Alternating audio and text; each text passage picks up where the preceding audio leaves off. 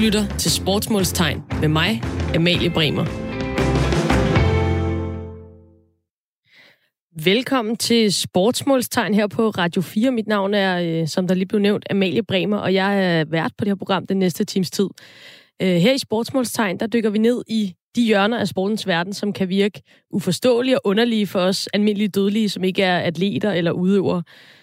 Og i dag der skal vi tale om, hvordan topprofessionelle og ultra velforberedte atleter de reagerer, når naturen pludselig kalder midt under en stor sportspræstation. Så skal vi snakke om sportsverdens totalt uigennemsigtige pointsystemer, som umiddelbart for mig stikker i alle mulige retninger og gør det svært for os tilskuere og fans at følge med.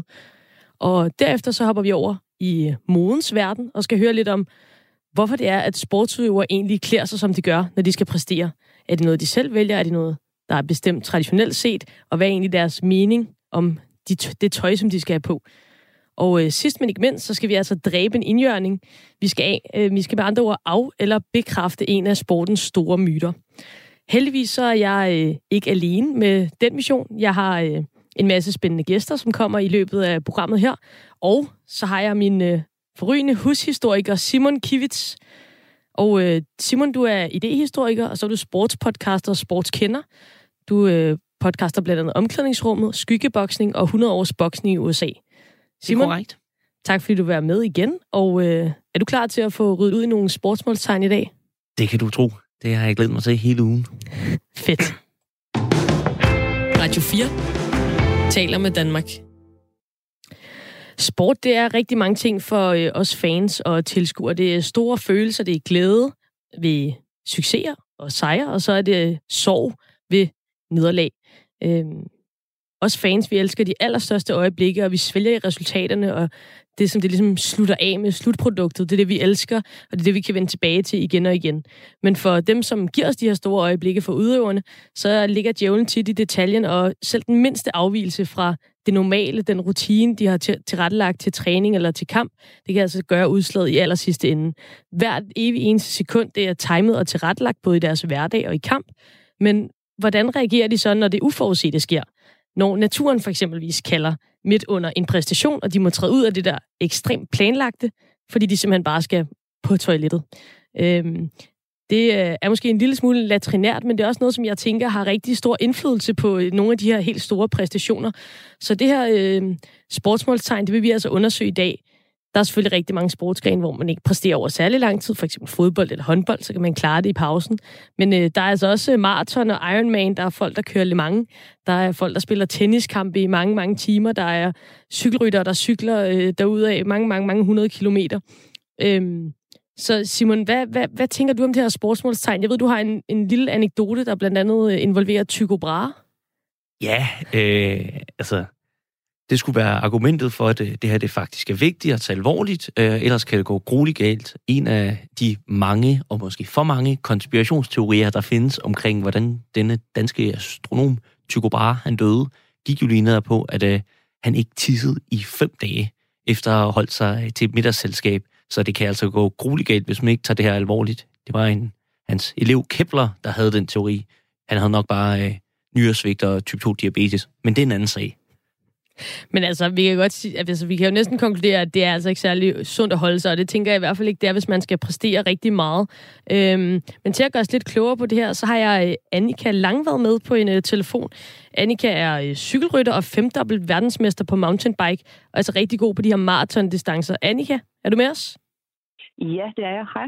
Hej. Tak fordi vi må ringe dig op. Uh, jeg starter uh, lidt bare med det åbenlyse. Har du nogensinde tisset i dine cykelbukser? Øh, jamen, øh, lad os øh, gå direkte til sagen, og ja, det har jeg. Og hvordan, øh, altså, du kører både landevej og også mountainbike, og i, i landevejscykling, det er måske det, som de, de gængse sådan, sportsfans ser mest. Der ser man jo tit, at mændene, de lige øh, ja, kan liste den ud til siden og klare det, mens de er på cyklen. Men hvad gør I kvinder? Jamen, øh, ja, ja, vi kan jo så af god grund ikke lige så nemt liste den ud af buksen til siden. Øh, så enten så, bliver, så foregår det simpelthen i buksen på sadlen, eller også så, øh, hvis det er landevejsløb, og der ikke sker helt så meget, hvis det er, det er et løb, der er meget taktisk, og der måske ikke sker så meget i starten, men, men folk, som mere ved, de skal spare sig mod finalen, jamen, så kan det godt blive, blive lavet lidt en fælles konsensus om, at, øh, at, øh, at man lige kan trække ud til siden og, og holde tissepause. Øhm, så der er sådan lidt forskellige ting, man kan gøre. Så, så det sker simpelthen i, øh, i kvindelig, kvinde landevejsløb, at der nærmest er sådan en fælles tissepause for hele feltet? Ja, jeg har faktisk desværre ikke selv oplevet øh, øh, sådan en, en tur i busken. Øh, de landevejsløb, jeg har kørt, der, øh, der har tempoet og, og det hele været lidt mere hektisk, så der har faktisk ikke, der har ikke været sådan øh, optræk til, til tissepauser. Men jeg ved, at øh, især på etabeløb og på nogle af de længere etaper, hvor der ikke sker helt så meget hele tiden, der, der er der tid til, at man lige kan ja, hoppe ud af busken og lige for, forklare det, man nu skal klare. Og tit så er det sådan, så at man lige måske, øh, hvis man lige kender nogen, så kan man sådan lige få lidt flere med ud. Og øh, det er måske sådan en ting, piger de går på toilettet sammen. Det gør man i hvert fald også på, på landevejen. Så kan man lige give tegn til hinanden og sige, hey, skulle vi ikke lige, skulle vi ikke lige holde en sidste pause? Og så, øh, så tror jeg også, at der er sådan en uskreven regel, at så er det måske ikke lige der, der bliver angrebet. Især ikke, hvis det er sådan, at den, som, som eventuelt er i en, i en føretrøje, øh, holder tisse pause, jamen, så bliver der med sikkerhed nok ikke angrebet. Så ja, så, man, øh, så det er ikke særlig god stil. Nej, fordi jeg tænker, altså i, øh, i cykling, altså det, det, det er ikke mange sekunders uopmærksomhed, der skal til, og det tager trods alt noget tid at, at klare sådan et toiletbesøg, øh, selvom det lige er bag en busk.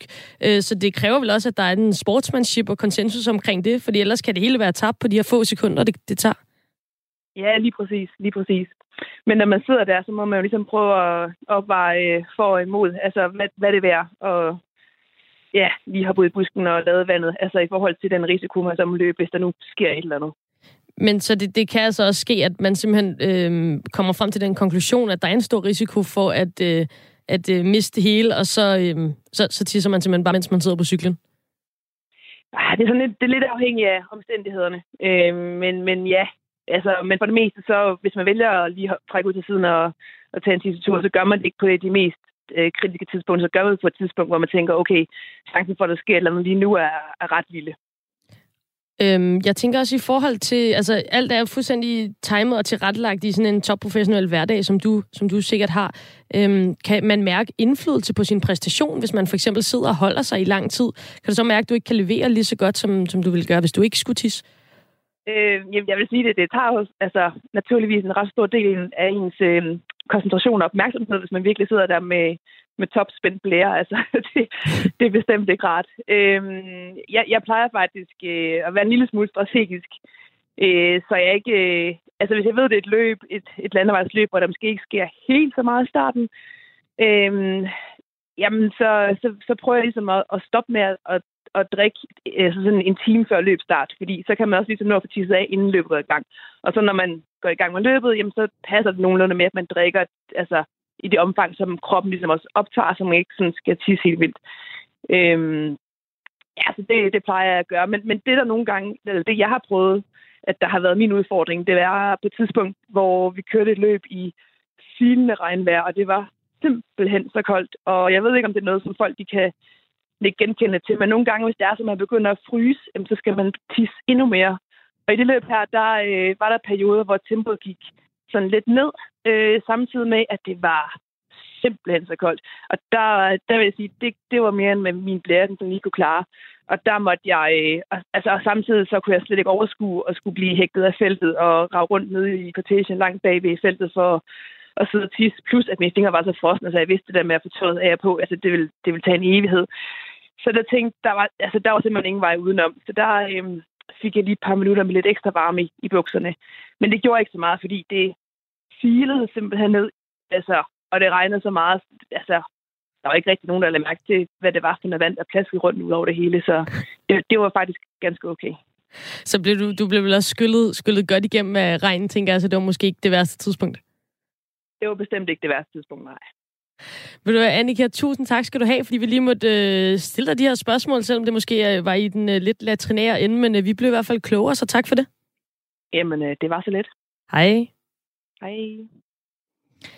Nå Simon, hvad, hvad sker der over i idéhistorikerens øh, hoved lige nu? Ja, øh, jeg, jeg tror mere... mere også tænke, nu fortæller hun den her historie om, at de taktiske løber tidligt, øh, at tidligt, så kan man indlægge de her tissepauser. Jeg har i hvert fald også set i mange af de længere herreløb, at, øh, at der er ligesom en, øh, øh et magtforhold, der gør, at øh, når øh, det efter den hektiske start, når det er, at det, det udbrud, der skal være udbrud, det ligesom har etableret sig, så kan det øh, øh, førende hold med den gule trøje, eller hvilken farve førertrøjen nu må have, sige, nu er det formelle øh, angreb kørt, så nu holder vi en lille pause, og så kan man se ikke kun kvinder gå på toilettet sammen, men også stribevis af mænd øh, nærmest hånd i hånd trille ud til siden og øh, lade vandet der. Så øh, det var i hvert fald øh, måske ikke en stor idehistorisk betragtning, men, øh, men det, er jo, det er jo i hvert fald også for, for at sige, at øh, ja, det, det lader sig så i hvert fald gøre i professionelle sport, at man skal, skal finde tid til sin vandladning i de her ekstremt lange sportsgrene. Ja, og det er vel også noget med, tænker jeg, altså når adrenalinen pumper, så, så, så tænker jeg måske, at det her behov med, at, øh, at man lige pludselig skal tisse, det træder måske i virkeligheden en lille smule i baggrunden, fordi at fokus ligger så intenst på det løb, man er i gang med. Øh, så kan det selvfølgelig være, at tiden har så stor en, øh, en faktor, er så stor en faktor, at man simpelthen ikke kan holde sig i så lang tid. Men i virkeligheden tænker du også, at, at måske er behovet ikke så stort, fordi at, at øh, fokus ligger et helt andet sted? Ja, jeg tror, det kan man, man kan kvæle rigtig meget i fokusen, og så, hvad skal man sige, man øh, for får svedt en masse vand ud af på anden vej og så videre. Øh, men en, en ting, jeg faktisk øh, blev mærke i, øh, som var hendes øh, tale om, går det an, går det ikke an, skal jeg skamme mig, når jeg gør det eller ej? Det fik mig til at tænke på øh, de, øh, de øh, nogle forskellige oplevelser inden for fodboldens verden med det der med, hvornår man, øh, hvad skal man sige, er latrinær på de rigtige og forkerte tidspunkter. Altså, den famøse øh, scene, som alle nok kender med Gary Lineker, der ender med at sidde ned og skide på fodboldbanen, som han blev gjort så stort, stort til grin af, fordi han gjorde det med en forkert timing og på banen. Men i den modsatte ende, så er det, har det været en legendarisk handling, da den tidligere Southampton-spiller, Crystal Palace, og meget mere øh, James Punchon, han løb ud midt i en kamp for at skide og komme tilbage, og lynhurtigt var der jo hyld sang til ham, der hed Punch and Shit Where He Wants, When He Wants. Øh, så der er, hvis man gør det rigtigt, så er det ikke nødvendigvis noget, man skal, skal skamme sig over, kan man sige. Sådan er det tit med toiletbesøg, der er et tid og sted for det. Præcis. Ved du hvad, vi, øh, vi skal blive lidt endnu klogere på, øh, på det her, og, og en, altså, en sportsgren, hvor man sidder rigtig lang tid og er i gang, det er selvfølgelig cykling. En anden, det er racerløb, og især det, som hedder Le Mans, hvor man er i gang i rigtig, rigtig mange timer i alt et helt døgn, øh, men altså med nogle kørevagter, kan man sige, hvor de forskellige kører er i gang. Øh, til at gøre os klogere på det, der har vi den danske racerkører Kasper Elgaard med på en telefon. Hej Kasper. Hej. Du er øh, dansk racerkører, har kørt Le Mans adskillige gange, og så har du faktisk også vundet i øh, din klasse i 2009. Ja, det er korrekt. Øhm, hvad gør man som udøver af en øh, langvarig sportsgren, som for eksempel når du er med i Le Mans, når man skal på toilettet? Ja, jeg vil sige først og fremmest, så forsøger man selvfølgelig at, øh, at undgå at, øh, at tisse i bukserne, eller køredragten i det her tilfælde. Men øh, man kan jo faktisk godt komme ud for, at, øh, at man skal tisse så meget, at øh, når man kører derude med over 300 km i timen og skal bremse en bil ned, at det begynder at gøre så ondt, at selerne begynder at spænde så meget, når man bremser og man drejer, at det ikke er behageligt mere. Og, og egentlig også øh, på sigt kan være farligt, hvis man øh, kører hårdt i galt med en fyldt blære, og den springer. Øh, så øh, der, er ikke, der er ikke så meget andet end at, end at tisse i bukserne. Øh, det er jo ikke øh, det, er ikke det smukkeste, og det er ikke det, det rareste, specielt ikke for ham, der skal i bilen bagefter. Men jeg er sikker på, at øh, alle sætter mere pris på det, end, øh, end hvis, øh, hvis man øh, holdt ind til siden og tog sig en pause. Hvordan, hvordan foregår det helt lavpraktisk, tænker jeg, sådan en holdkammerat der, øh, man har tisset ind i bilen, og så er det næste, næste mands tur. Giver man lidt heads op, eller skynder man sig bare væk fra gerningsstedet hurtigst muligt? Jeg tror bare, man skynder sig ikke for gerningsstedet. Altså, øh, og det, det er jo lidt øh, sjovt. Altså, når man kører øh, på Le Mans med, med den hastighed og med de nedbremsninger og svingene, så, øh, så at skulle tisse tager, tager lidt tid. Det kan godt tage en omgang eller to, og det vil så sige, øh, en omgang tager jo øh, tæt på fire minutter. Øh, men øh, der er sådan lige nogle øh, langsider, ikke, hvor man, øh, hvor man øh, Øh, kan slappe lidt af, og så lige åben åbne for hanen, og så må man lukke den igen, inden man skal øh, bremse ned, og så kan man åbne igen, når man kommer igennem næste sving. Så det er en udfordring i sig selv. Men nej, øh, jeg tror heller ikke, den, der hopper i næste gang, han øh, har lyst til at høre det. Men køreskift fungerer så hurtigt, at øh, der, er slet ikke, øh, der er slet ikke tid til det. Hvor, hvor lang tid øh, er I i gang af gang øh, på de her kørevagter øh, i Le Mans? Altså, hvor lang tid sidder I i bilen af gang?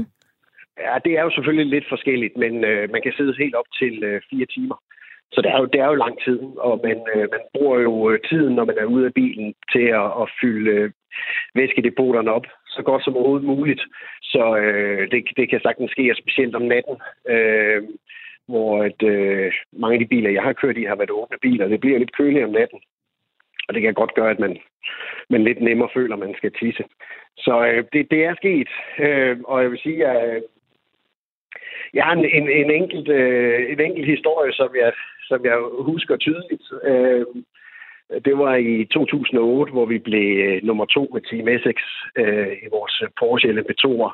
Og øh, jeg kørte øh, om natten, og planen var, at jeg skulle køre øh, det, vi kalder tre stints, det vil altså sige øh, tre tankfulde øh, benzin. Og øh, da jeg kørte ud til tredje, på tredje stint, der skulle jeg altså virkelig tisse. Men jeg kæmper mig igennem øh, og, og holder mig og tænker nu en omgang mere, så kan jeg, så kan jeg komme ind og, og tisse, uden jeg skulle gøre det i køredragten. Øhm, men da jeg så kører ind, øh, ind i, i pit og på vej op mod øh, mit øh, mandskab, der kalder ingeniøren øh, over radioen til mig, øh, Kasper, kan du, kan du tage et mere stint? Er dækkene gode nok til at tage et mere stint? Man skifter kun køre, når man skifter dæk og tanker, for ellers så mister man tid. Og, og lige det, der skal jo rigtig meget tids, men altså, man er jo, man er jo klar, og jeg siger, ja, ja, ja, jeg er klar, ja, jeg er klar. Jeg tager, tager et stint mere, ingen problem. Og så kører jeg ud, øh, efter at få tanket bilen og kører ud, og så kan jeg godt mærke, hvis jeg skal komme igennem de her, den her time mere, så, øh, så bliver jeg sgu nødt til at tisse. Og øh, jeg bruger så de næste to omgange på at, at, at få, få tisset af, hvis man kan sige det sådan. Og så punkterer og øh, må så direkte køre i pit, og så skifter jeg selvfølgelig køre og, øh, og det hele. Så øh, og, øh, vi havde sådan en, en, en øh, skinnende blå køredragt, og der var sige det sådan, i et pit lane, hvor det er mørkt med øh, kæmpe store spots på en, der er sgu svært ved at skjule, at det havde pisset i bukserne. Åh, oh, den er ærgerlig. ja, men øh, så er det det, og igen, altså, det er jo bare ærgerligt for ham, der hopper i, men øh, vi er jo i fokus og i, i race mode, så øh, det, jeg tror ikke engang, han har mærke til det. Det er først bagefter, når jeg fortæller ham det. Og nu skal jeg lige høre her til allersidst. Har du prøvet at overtage en bil fra en anden, der har tisset i den, inden du skulle ind i den? Muligvis. Men jeg ved det heldigvis ikke. du vil heller ikke vide det? Nej, tak. Kasper Elgaard, tusind tak, fordi du var med her. Ja, det var så lidt. Nå, Simon, så fik vi øh, to besøg med her fra øh, to sportsøvere, som øh, præsterer langvarige præstationer, og som øh, altså begge to har bukserne, men også ligesom fortalt noget om, at, øh, at det også kan være øh, ret farligt eller uhensigtsmæssigt at, at holde sig over lang tid. Ja, og jeg lærte da for eksempel, at øh, man skal tisse mere, hvis det er koldt. Øh, det var også ny for mig. Ja, det var ikke en refleksion, jeg ligesom har, har haft. Øh, så, øh, så har han jo nok ret, at øh, det er bedre at dø med lidt tis i bilen, end med en springblære, hvis man nu skulle hvis det skulle gå helt galt, som det jo gør nogle gange. Så, øh, så ja. Eller det er inde som Tycho Brahe. Det, det er jo det. Radio 4 taler med Danmark. I lytter til Sportsmålstegn her på Radio 4. Mit navn er Amalie Bremer, og jeg har sat mig for at undersøge nogle af de ting, der undrer mig ved sport. Øh, sport, det er på mange måder store udstyrsstykker. Udstyret skal selvfølgelig være helt i orden, og det er på allerhøjeste niveau. Det skal være det nyeste, og det bedste, og det mest effektive. Øhm, men hvad med det allerflotteste? Det er selvfølgelig også, øh, påklædning er jo også en, en stor del af sport, og, og det visuelle udtryk, og selvfølgelig især i, i nogle særlige sports, øh, sportsgren. Og her har jeg altså også øh, undret mig, fordi tag for eksempel bodybuilding. Det er et meget, meget, meget ekstremt maskulint miljø, men til konkurrencen så stiller udøverne op i selvbruner og massageolie og meget, meget, meget, meget små trusser. Og så er det, jeg bliver forvirret. Altså, hvordan harmonerer de to ting lige? Og Hvad med sportsdans? Det er altså en sportsgren, hvor det visuelle udtryk spiller en enorm stor rolle. Men alligevel så virker dansemoden ikke rigtigt til at følge den gængse mode. Det er i hvert fald noget med en masse selvbruner, og der er nogle meget hvide, Øh, hvide bukseben, og der er en masse paljetter og noget, som man ikke lige umiddelbart ser på, på catwalksene rundt omkring. Øhm, Simon, hvad tænker du øh, om, omkring det her med, med det visuelle udtryk og, og, og den måde, som sportsøgerne også klæder sig på? Ja, altså der er jo enormt stor forskel på bedømmelse blandt sportsgrene. Ikke? Nu skal vi tale pointsystemer øh, øh senere, hvor det handler om, hvad skal man sige, og måler, hvad det giver. Her der er der jo en masse sportsgrene, der, hvor hvad skal man, sige, man ikke skal præstere frem mod noget objektivt, eller sådan, der sidder en masse øh, dommere, der skal bedømme, hvad de ser, øh, hvor det er et mere sådan samlet æstetisk indtryk. Øh, ja, altså nogle skøn og subjektive skønhedsvurderinger af, hvad der sker der er i spil. Så derfor så bliver sådan nogle øh, elementer, øh, det, det kommer til at spille ind på en helt anden måde, i forhold til, at det handler om at gøre det for en andens blik. Men er det ikke egentlig også lidt specielt så, at der ikke er mere diversitet i den måde, de, de visuelle udtryk er på? Fordi hvis man ser sportsdans, så er det jo meget de samme typer kjoler inden for latin og standard. Det er altid øh, de samme type sko, de samme bukser. Det er måske egentlig mærkeligt, når der netop er det her rum til at have sin eget personlige udtryk, at, at udøverne så ikke gør det? Ja, øh, det tror jeg helt bestemt. Og det tror jeg, det handler om, at rigtig mange af de her typer sports er, er hvad skal man sige, har en tradition, der nedstammer fra sådan noget æstetisk, øh, bedre overklasse miljø, øh, konservative værdier, øh, så det er ligesom, det, det skal leve op til noget traditionelt, noget historisk, noget hvor det er, at nogle ting hænger sammen og passer sammen på en bestemt måde, og hvis man bryder ud for de normer, der ligesom er sat op, så bryder man mod, hvad skal man sige, essensen, grundlaget, den tradition, sporten står på, og jeg tror, at de, den her type sport som dans og sådan noget, er mere traditionsbundne. Det ved jeg i hvert fald, at sådan noget som kunstskøjteløb og sådan noget, har haft problemer med. Vil du være, lad os øh, få besvaret nogle af alle de her spørgsmål fra øh, nogle af dem, som rent faktisk øh, ved, hvordan det føles. Lige nu der har vi øh, bodybuilder Leif Christensen med. Du er Danmarksmester, har været Danmarksmester fire gange i 90'erne, og så har du deltaget ved VM i bodybuilding. Er du med os, Leif? Ja, det er Leif, hvordan øh, er det for dig at være bodybuilder? Gå rigtig meget op i det, jeg umiddelbart tænker er et traditionelt maskulin udtryk, som er store muskler. Og så når du skal præstere allermest og stå på en scene foran rigtig mange mennesker, så står du i massageolie og selvbruner og verdens mindste trusse. der er dog ikke paletter på eller, eller strutskørt, men, men, øh, men det er jo netop, for mig har jeg aldrig tænkt på det i den retning andet, end at man har trænet i rigtig, rigtig mange år, og måden, hvorpå man kan få vurderet indsatsen af den, af den træning, eller resultatet af den træning, det er ved at afklæde sig det meste af sit tøj. Jeg kan godt se, at det nogle gange kan grænse lidt til, at det, at det, at det, at det næsten er pornografisk, hvilket det så heller ikke er, for man må ikke stå i g-streng og så videre, men det drejer sig lidt om at, at faktisk i det her tilfælde have så muligt som forstyrre så lidt som muligt, at det der egentlig er det væsentligste, og den fysik, som man har trænet på i mange år, som man skal præsentere, på forskellige vis på en scene. Så, så her er det med at, at have så lidt som muligt, som, som forstyrrer øjet, så at man kan holde fokus på det, der er vigtigst. Og hvordan med... Så, så jeg kan forstå, at trusserne, det, det giver mening, man skal vise så meget som muligt, uden at man må have g-streng på, som du siger, eller være nøgen for den sags skyld. Hvordan med alt det her øh, selvbruner og massageolie, har det nogen reel effekt, eller hvordan, hvorfor, hvorfor har I det på? Ja, det virker også lidt kinky, det er rigtigt, det har jeg ikke synes, men, men, øh, men øh, det er jo ikke noget, man bruger til daglig, han har sagt. Det er jo kun i den situation, hvor man står i et meget kraftigt lys, øh, som, som man skal stå i, når man er på en scene, og derfor bruger man farven brun til, at, til at man ikke kommer til at ligne øh, væggen bagved. Øh, og det her med olien er lidt overdreven. Det, det må helst ikke være, som man næsten kan se, at den har på, at den glinser, fordi så virker den også som en spejleffekt. Så det er sådan en meget fin balance. Så det er næsten kunststykke i sig selv at, at bruge de her elementer for, at man fremhæver det, som man nu har arbejdet på i rigtig mange år, i stedet for at nærmest udviske det, som et skarpt lys og en hvid baggrund ville kunne gøre. I gamle dage var vi jo så dumme, så vi lå i solarie fra morgen til aften. Nu, øh, nu maler man så stort set med spraymalen, inden man går op, øh, for ligesom at få den her effekt. Men øh, det er noget at gøre med øh, måden, hvorpå man præsenterer fysikken bedst muligt igen, for at, at lægge vægt på de ting, som er detaljerne i den fysik, man nu øh, skal fremvise. Noget af det, som, øh, som undrer mig, og som er noget, det jeg snakker om herinde, øh, vi ringede dig op, det er det her med, med bodybuilding som udtryk, som jo er sådan ekstrem maskulinitet, og de fleste af os møder det jo måske nede i, i vores lokale fitnesscenter, hvor at der står nogle meget, meget muskuløse fyre og, og pumper jern, som ingen af os andre nogensinde kan, kan komme til at løfte. Og så det her øh, modsætningsforhold, når man så skal op på, på scenen som bodybuilder, hvor det, det kan jo godt virke, altså der er i hvert fald en eller anden form for selvbevidsthed, eller sådan øh, ja, jeg ved ikke, altså der, der er et eller andet modsætningsforhold. Kan, kan du følge mig i det?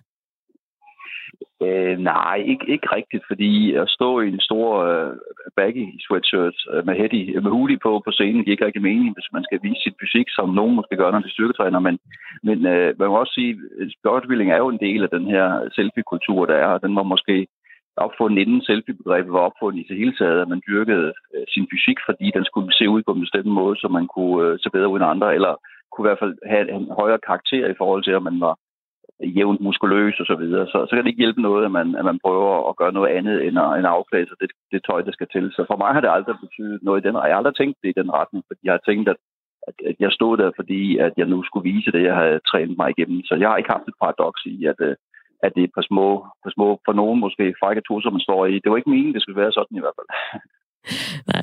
Og hvordan, øh, hvordan foregår det helt praktisk, altså øh, i forhold til, til, til det udtryk? Øh, jeg tænker også, det er, jo, det er jo, som du siger, det er jo selvfølgelig noget med at skille sig ud over for de dommer, der skal bedømme en og så videre, så det er vel også noget med, at man vælger måske nogle trusser, man synes er flotte, selvom de er meget små, men og, og i forhold til oliering og den her spraytan og så videre, er det noget, man sådan selv står og gør, eller hjælper man, har man en, en, en assistent til at gøre de her ting, eller hvordan sådan er, er udøverne selv ind over de her udtryk?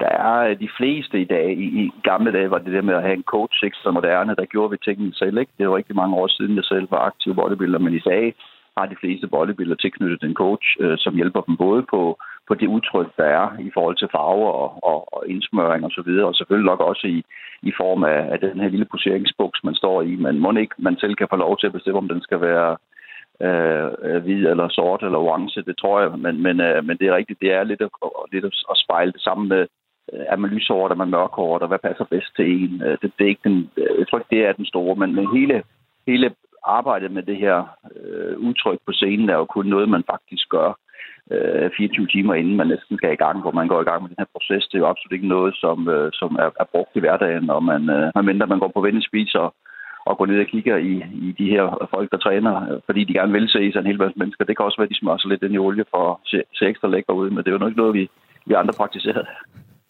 Vil du være live? Det var et uh, super spændende indblik i uh, en verden, som jeg i hvert fald ikke vidste noget om, før jeg snakkede med dig. Så uh, tusind tak for at gøre os klogere på det. Velkommen.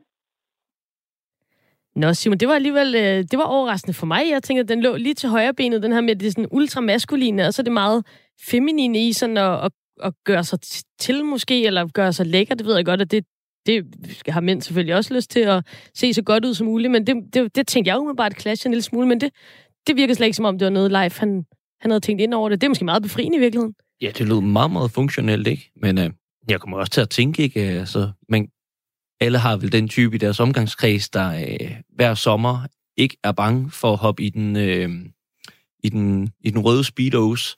Og det er jo også, altså, når de gør det, man holder masken, så er det jo også, øh, så, så vender den jo også på en eller anden måde med øh, noget, der, der lige pludselig kan fremstå, øh, ja, i hvert fald i nogens øjne, øh, maskulint, eller sådan, at kunne pulle den af. Men øh, ja, jeg, jeg ved ikke, hvor meget jeg har lige at sige til, øh, til bodybuilding, og øh, hvor lidt og hvor meget tøj, men, øh, men det giver jo utrolig god mening, det han siger, fordi dommerne skal jo bedømme på, øh, på, ja, på træningen, og ikke, øh, ikke på, øh, og så skal det jo ikke dækkes. Der skal simpelthen øh, kunne ses så meget som muligt, uden at det selvfølgelig bliver, øh, bliver seksualiseret eller pornografisk, som man sagde, så det giver jo super god mening. Øh, nogle andre, som øh, tænker mig over deres øh, udtryk, tænker jeg, øh, det er sportsdanser. Og øh, for at øh, få øh, en sportsdansers besøg med, så har vi simpelthen ringet til øh, ingen ringer end Bjørn Bitch, som er 10-dobbelt verdensmester i dans. Er du med os her, Bjørn? Yes, det er jeg. Hej, og velkommen til. Og så tror jeg, jeg skal starte med at sige øh, tillykke, fordi det, det er simpelthen lige for nylig, at du har vundet dit uh, øh, 10. verdensmesterskab, så stort tillykke med det. Ja, tusind tak. Ja, det var helt lørdag, så, øh, så det, var, det var en fed oplevelse. og så har I, uh, din partner og, uh, og du, Ashley Williamson, I har indstillet karrieren? Det har vi, ja. Det var vores sidste turnering. Det meldte for, for nogle uger siden, at uh, det, blev, det blev sidste gang, vi aktivt var, var på dansegulvet. Så 10 verdensmesterskaber, det er måske også der, hvor man kan sige, at man har, øh, har opnået det man, øh, det, man gerne vil? Ja, men det som vi også vil, vi vil gerne stoppe på toppen, og stoppe, hvor vi altså, vi har på ingen måde øh, mistet motivation for at træne, men øh, vi vil gerne stoppe, mens vi stadigvæk var altså, på toppen rent dansemæssigt, og hvor motivation, motivation stadigvæk var der. Så det ikke var sådan, at vi, vi endte med at trække det så langt ud, at, øh, at vi, man ikke havde lyst til det. Så, øh, så vi er rigtig glade for vores beslutninger, og rigtig glade for den måde, som det er gået her på de sidste par VM'er. Jamen, øh, i hvert fald øh, respekt for det, og stort tillykke herfra. Men øh, jeg vil så gerne spørge, hvad, øh, hvad havde I på? Hvad vi havde på? Jamen, øh, altså til, hvis vi tager standarddelen, det er jo lidt mere tøj jo. Der har jeg sådan en kjolesæt på, Mm. Øh, og i finalen, der havde jeg sådan en velour kjolesæt på, butterfly, og jamen, øh, der var alle mulige sådan fine knapper til, til sådan en, øh, til sådan en skjort der. Øh, og øh, laksko på øh, har jeg, og Ashley, hun har en, øh, en længere kjole på. Det er sådan en kjole, som går næsten ned til anklerne. Sådan en standardkjole, åben ryg, øh, hvid, blonde. Øh, og øh, til Latin-sektion, det er de kortere kjoler, øh, hvor øh, der havde hun en sort og multifarve på tidligere, og så, og så til finalen en sort og hvid kjole på. Øh, og så i, i til Latin-sektionen for mig, der havde jeg øh, sådan nogle latinbukser på, som sidder ekstremt stramt i livet. Altså hvor man virkelig, øh, for man kan se hoftebevægelserne bedre.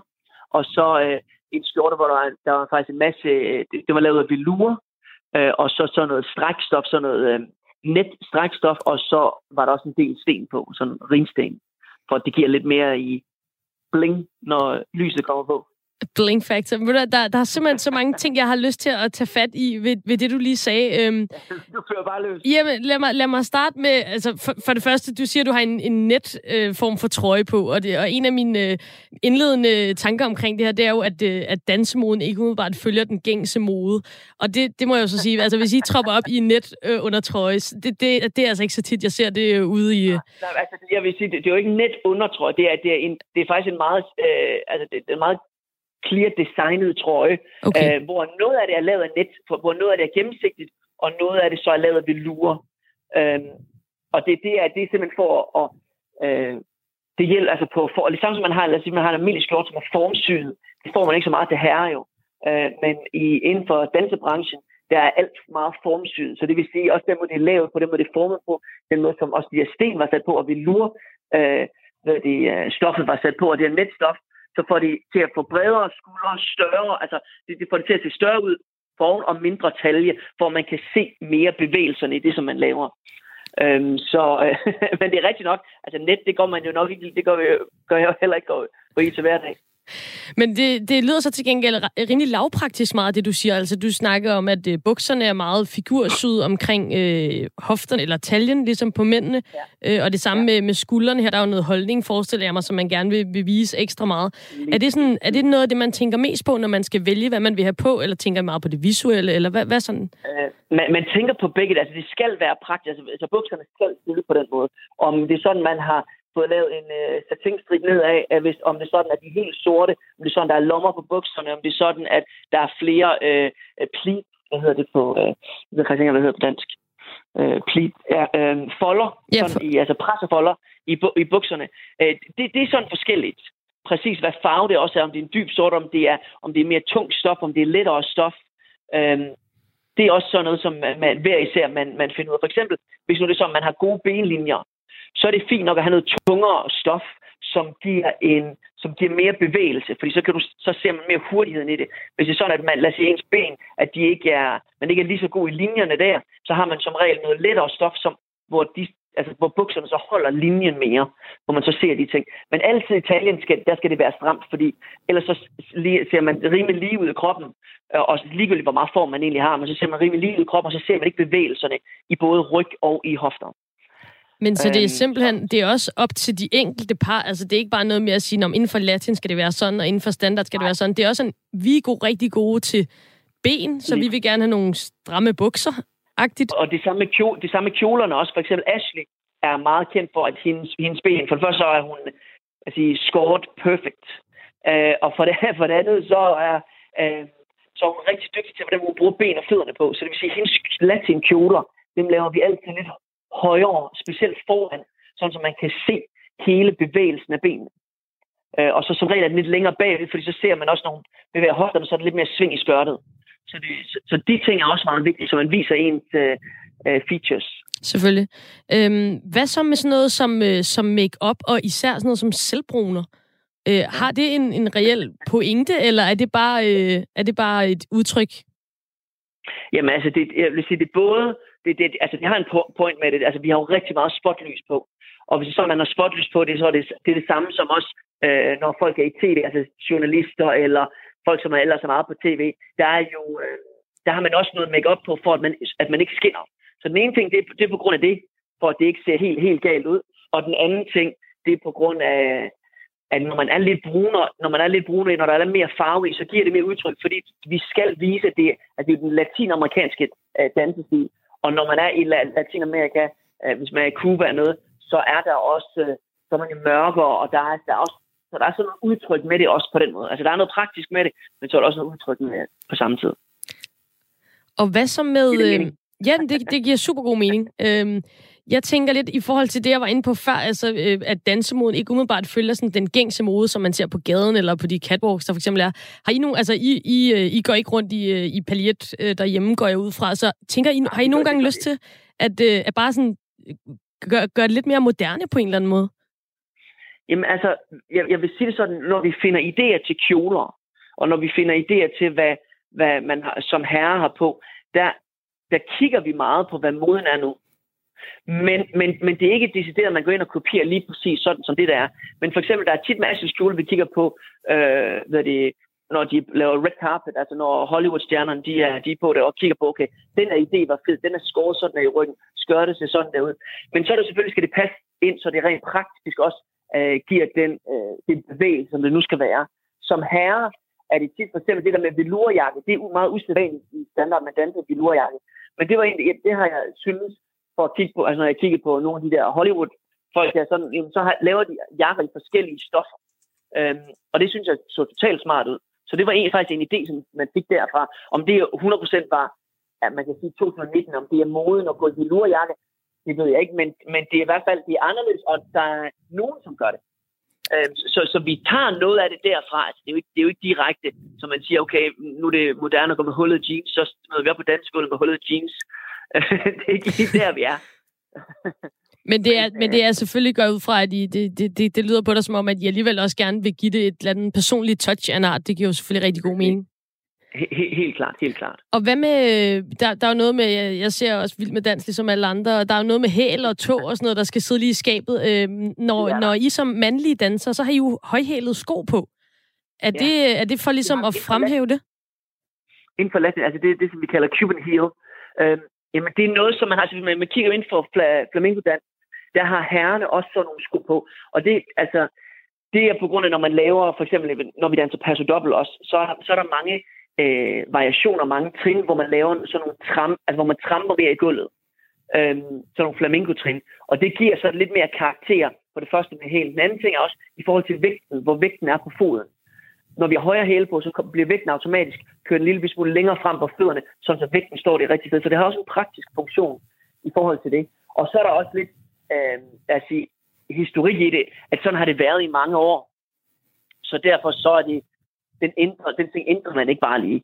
Men, men altså, man kan gøre, lad os sige, der er, hvis øh, ens partner, at, øh, at man er cirka samme højde, så for at herren ser, øh, ser lidt mask, mere maskulin, dame ser lidt mere feminin ud, så jo højere han er i forhold til hende, jo bedre vil looket så være. Så det vil sige, så kan han godt, så man godt vælge at sætte en halv centimeter mere på herrens hæl der.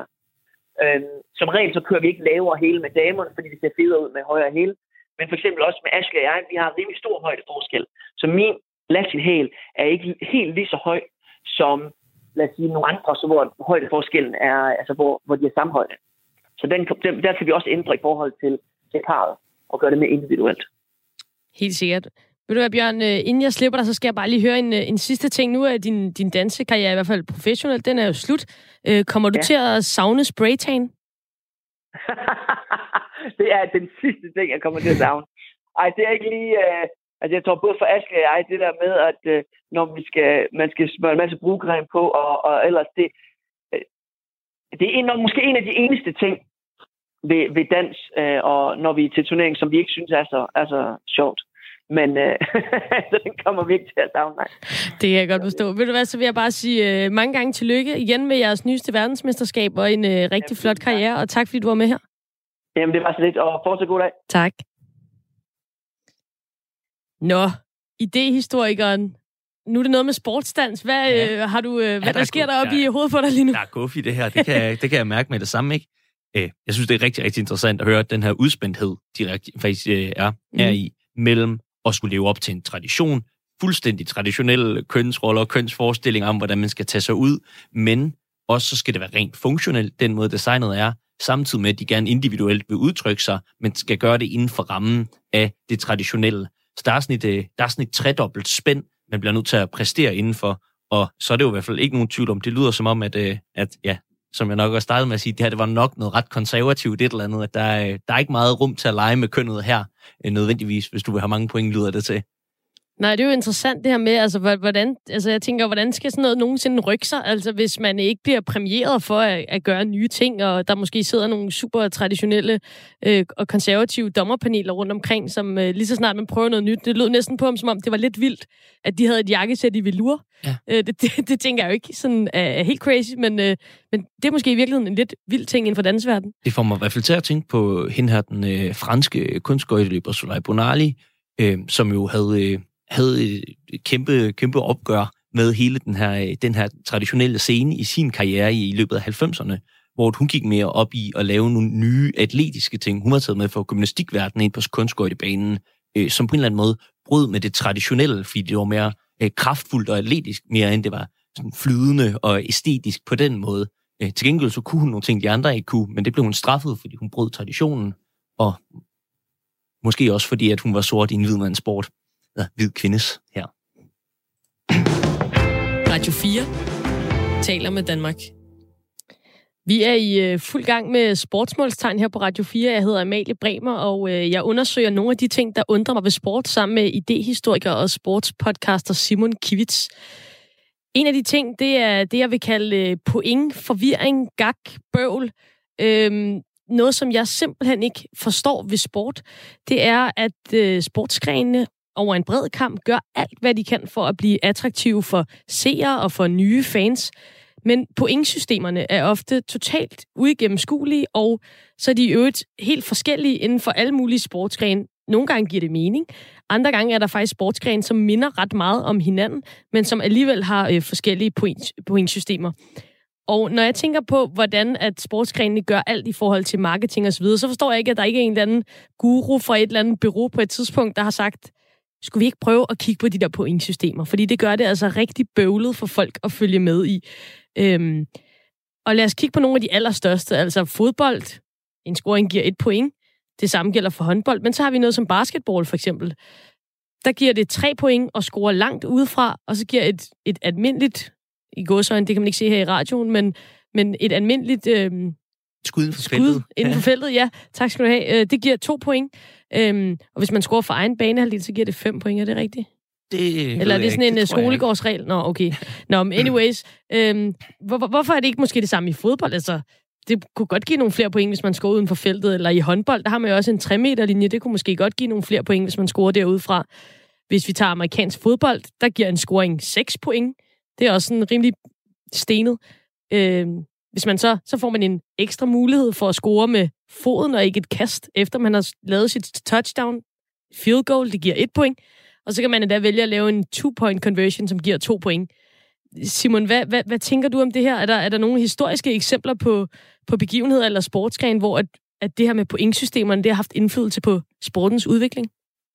Uh, utallige. Uh, hele hele sports, øh, uh, sportsverden, alt sport er jo virkelig bygget op i, i det her felt, som du beskriver, med at uh, der er en tradition, hvor det er, at øh, ja, tit og ofte, som vi, vi skal tale om tennis senere, hvor det er, at det er fuldstændig uigennemskueligt, hvor det her system kommer fra, men man har bygget en tradition over det, øh, så kommer der en medieinteresse, en medievirkelighed ud, vil vi gerne gøre det her let og tilgængeligt for publikum, men det er ikke nødvendigvis, hvordan vi scorer pointene, der er det, der gør det til en fed seersport. Man kan nemlig lige at bruge øh, den måde, man sætter point op til at animere, hvordan sporten bliver udført. Man kan prøve at presse øh, basketballhold til at skyde flere trepointsskud, end at tage topointsskud. Det der er et hold, der har øh, mestret i amerikansk basketball nu her, der konsekvent prøver at tage trepoints hver, øh, hver runde. Øh, fordi det har de sådan helt øh, øh, sådan økonomisk regnearks ting øh, regnet ud, at det giver bedre mening. Øh, så på den måde, så er der sådan nogle, der er sådan nogle evige interesser i spil, som er med til at øh, forme og omforme sport. Der er sådan nogle sport, der er så mere genstridige i forhold til at blive reformeret, såsom tennis. Jamen, øh, du siger tennis, og øh, det er så øh, et af de sportsgrene, der umiddelbart giver allermindst mening for mig. Og øh, når jeg skal prøve at forklare folk, jeg elsker at se tennis, men når jeg skal prøve at forklare det til folk, som ikke ser særlig meget tennis, så, så opgiver jeg næsten.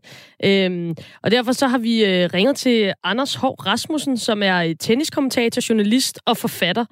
Er du med os, Anders? Det er jeg. Hej, Amalie. Hej. Øhm, jeg, jeg går tit i stå, når jeg skal forklare pointsystemet i tennis, så kan du måske lige kort forklare til de uindvidede, hvordan søren er det lige, at det er bygget op? Altså, det er jo... Det starter med sæt, ikke? Ligesom badminton og volleyball, og så øh, skal man vinde to sæt ud af tre for at vinde kampen. Og for at vinde et sæt skal man vinde øh, seks partier. Det er så det, der ikke findes i, i bordtennis eller badminton. Og de her partier, altså der hvor, der hvor folk står af, det er jo den måde, man tæller inde i partierne. Ikke? Fordi øh, man skal vinde fire point for at vinde parti. Øh, og hvis man bare talte 1, 2, 3 parti, så vil det måske være meget enkelt. Men af en eller anden mærkelig grund, så tæller man 15, 30, 40. Og øh, ja, det, det går helt tilbage til... Altså tennis stammer jo fra sådan øh, franske munke, der løb rundt i klostrene og spillede sådan middelalder teleform. Ikke? Og man, man mener, det måske har noget at gøre med, at Franke, der i, i det franske talsystem, der stopper 10'erne jo ved 60 øh, soixante. Derefter bliver det soixante altså 60 plus 10. Altså man mener, at det har noget med 15, 30, 45, 60, eller måske var det noget med at komme hele urskiven rundt, 15, 30, 45, 60, og så på et eller andet tidspunkt er, er de 45 så blevet forkortet til 40. Ja, det er jo allerede meget indviklet, ikke? Men, øhm, Jamen det er jo det, og nu, og nu var du allerede, altså nu gjorde du det endda ret pædagogisk, fordi du nævner ikke sådan noget som deuce, og du nævner ikke tiebreak og så videre, så der, det er jo Nej. endnu mere kompliceret, end, end det du lige kom rundt om her, som måske allerede har tabt nogen. Ja, altså inde i de her partier her, hvor man altså så skal vinde fire point. Man skal først på 15, og så på 30, og så på 40, og så et til, så har man vundet partiet. Der, der er det sådan, at man skal vinde med to point. Altså man skal vinde med to overskydende. Det, det kender man måske, hvis man altså, jeg spiller fodbold i fritiden og sådan noget. Ja, man vinder med to overskydende. Ikke? Øh, sådan er det jo også i, i badminton. Man skal vinde med to overskydende. Øh, og det betyder jo så, at øh, hvis man skal vinde med to overskydende, så kan det jo egentlig hele tiden fortsætte. Ikke? Altså, fordi hvis man en kommer foran med en, og så den anden kommer op på lige, og så kommer en foran med en igen. Altså så når du siger deuce, så betyder det bare lige. Og så er der en, der kommer foran med en, så har han en fordel, hedder det. Altså, så du ved, når det kommer til stykket, så er det egentlig ikke sådan super kompliceret, men, men de der måder, at øh, stillingerne bliver repræsenteret på, ikke? Med sådan advantage og deuce og 13, 40 og sådan noget. Øh, det, det gør, at det virker enormt kompliceret. Altså, ja. Øhm, men det giver måske meget, meget god mening. Altså, tennis er en meget sådan, traditionel sportsgren, og, mm. og du mhm. siger jo også, at det er en meget gammel sportsgren. Øhm, og derfor så, så kan man jo godt sige, at det, det giver mening, at de hænger fast i nogle af de her ting. Men har der nogensinde i tennisens historie været snak om at prøve at ændre på de her pointsystemer for at gøre det Jamen mere det, tilgængeligt? Ja, altså, det var, det var der faktisk helt fra... Altså, da tennis, ligesom, da det moderne tennis, det vi kender, da det ligesom blev sådan knæsat, det var sådan i 1870'erne over i England, øh, der satte man sig ned for at finde ud af, okay, vi, vi er nødt til at have nogle øh, helt standardregler, ikke? for det blev spillet ud for lidt forskellige pointsystemer. Sådan. Og der, der blev der faktisk stemt om, skulle man øh, have et moderne pointsystem, der bare tæller 1, 2, 3, 4, 5 op til, hvad end man nu har lyst til, eller skulle vi holde fast i det middelalderlige pointsystem? Og, og der valgte man øh, altså øh, af en eller anden grund at holde fast i det middelalderlige pointsystem, og det er helt vidunderligt, fordi det er det mest geniale, dramatiske pointsystem, der findes i nogen sport, siger jeg bare. Jamen, og, det, og det, jeg er jo tilbøjelig til at give dig ret. Jeg kan også godt lide tennis, og det er jo, det er jo nu, det er jo, altså for, for, for mig, som ser tennis på sådan lægmandsniveau, og for dig, som er ekspert, så, så, så det er jo bare skønt, og det er sjovt, men det er jo, det er jo jeg tænker, der sidder nogle, øh, nogle øh, organisationer og nogle federationer, der gerne vil udbrede tennissporten. De må da også på et eller andet tidspunkt komme frem til, at det måske udelukker nogen. Altså det, det især gør. Jeg tror ikke, problemet er ikke så meget seerne, der sidder sådan, fordi jeg, man skal ikke se særlig meget tennis, før man fanger det. Eller sådan. Men problemet med pointsystemet lige nu, og problemet med mange pointsystemer, som bliver lavet om, det er, at de skal være så velegnet til tv-produktion som muligt. Ikke? Det vil sige, at de skal være så forudsigelige i, hvor lang tid en kamp tager. Det er grundlæggende det, det handler om. Altså nu arbejder jeg jo selv i i sådan med tv-kommentering. Og når man sidder der og skal planlægge en sendeflade, og så bare må sige, en kamp, den kan tage 57 minutter, og den kan tage 3,5 timer. Vi aner det ikke. Altså, og det, det gør det virkelig svært. Og øh, hvor, hvor mange reklameblokke skal man have, og hvornår kan man være sikker på, at den her kamp går i gang i prime time. Og så, så de interesser, der har der, der prøver at ændre pointsystemerne, det er især sådan øh, sponsor, øh, tv, sådan de store kapitalinteresser, fordi at det skal være planbart. Ikke? Man skal kunne planlægge efter det. Og øhm, så, så tænker jeg på, på en lidt anden ting, altså i forhold til, til pointsystemet. Jeg, jeg tænker, det godt lidt kan ligge op til, at, øh, at spillerne måske kan smide partier, eller nogle gange hele sæt, hvis de kommer bagud, fordi der ligesom, det bliver spillet meget igennem. Og derfor ser man også i tennis nogle gange, at, at en uh, spiller kan vinde et sæt 6-0 eller 6-1, for så at tabe det, det næste øh, uh, 0-6 eller 1-6. Uh, øh, tænker du, at, at pointsystemet også har indflydelse på, at man kan se de her store udsving? Ja, altså det, det man i hvert fald kan sige med pointsystemet i tennis, og som er så fedt, altså det er, at uh, hvert point ikke er lige meget værd. Altså det er jo det, der er øh, så spændende. Det er det, der gør, at der kan opstå sådan nogle små lommer af drama i begyndelsen af et sæt. Altså fordi pludselig så, så akkumulerer sådan et parti betydning. Pludselig så kan man mærke, at der er virkelig meget på spil her, ikke? Mens andre tidspunkter, der er det sådan lidt et lavvande rent betydningsmæssigt, og der, der, er det, der, der flyder kampen bare afsted, og det, han holder serv, og så holder den anden serv, og det går sådan lidt. Altså, man ved aldrig helt, hvornår sådan dramaet bygger sig op til at, at indfinde sig. Det er derfor, at, at for eksempel kan man stå sådan i begyndelsen af andet sæt, og, øh, og der burde ikke være noget på spil. Vi er langt fra, at sættet skal afgøres, men pludselig, så er det her, det sker. Altså, og man er nødt til at holde lidt nøje øje. Altså, men øh, på den måde, så kan en tenniskamp minde mere om sådan, hvad ved jeg, en stor opera, eller sådan, ikke, hvor sådan, det går sådan lidt i, i forskellige bølger. Ikke? nu, nu lunder øh, historien bare afsted, og pludselig er der højt drama, og åh nej, nu er der en, der dør. Og sådan. Altså, det er de der sådan, dramatiske. Sådan, det er derfor, at så mange tenniskampe ligesom har sådan episk materiale i sig. Ikke? Altså, og det, øh, det skyldes det skyldes de her små, det skyldes de her partier, og den måde, som partierne kan tage lang tid, og fordele og lige, og pludselig sådan, så fornemmer man, det her, det hele sker.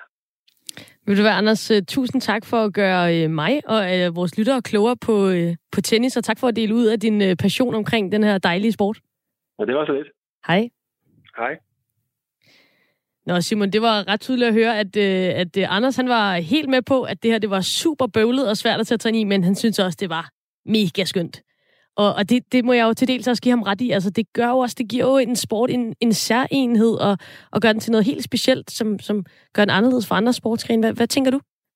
Ja, jeg, jeg er dybt, dybt fascineret af at kunne, kunne trække på sin, på sin nærmest mytologiske rødder på den måde, og ikke, ikke bukke under for det her, hvad skal man sige, moderniseringspres, der ligger i, at det skal kunne lægges ind i en sendeflade på forudsigelig vis.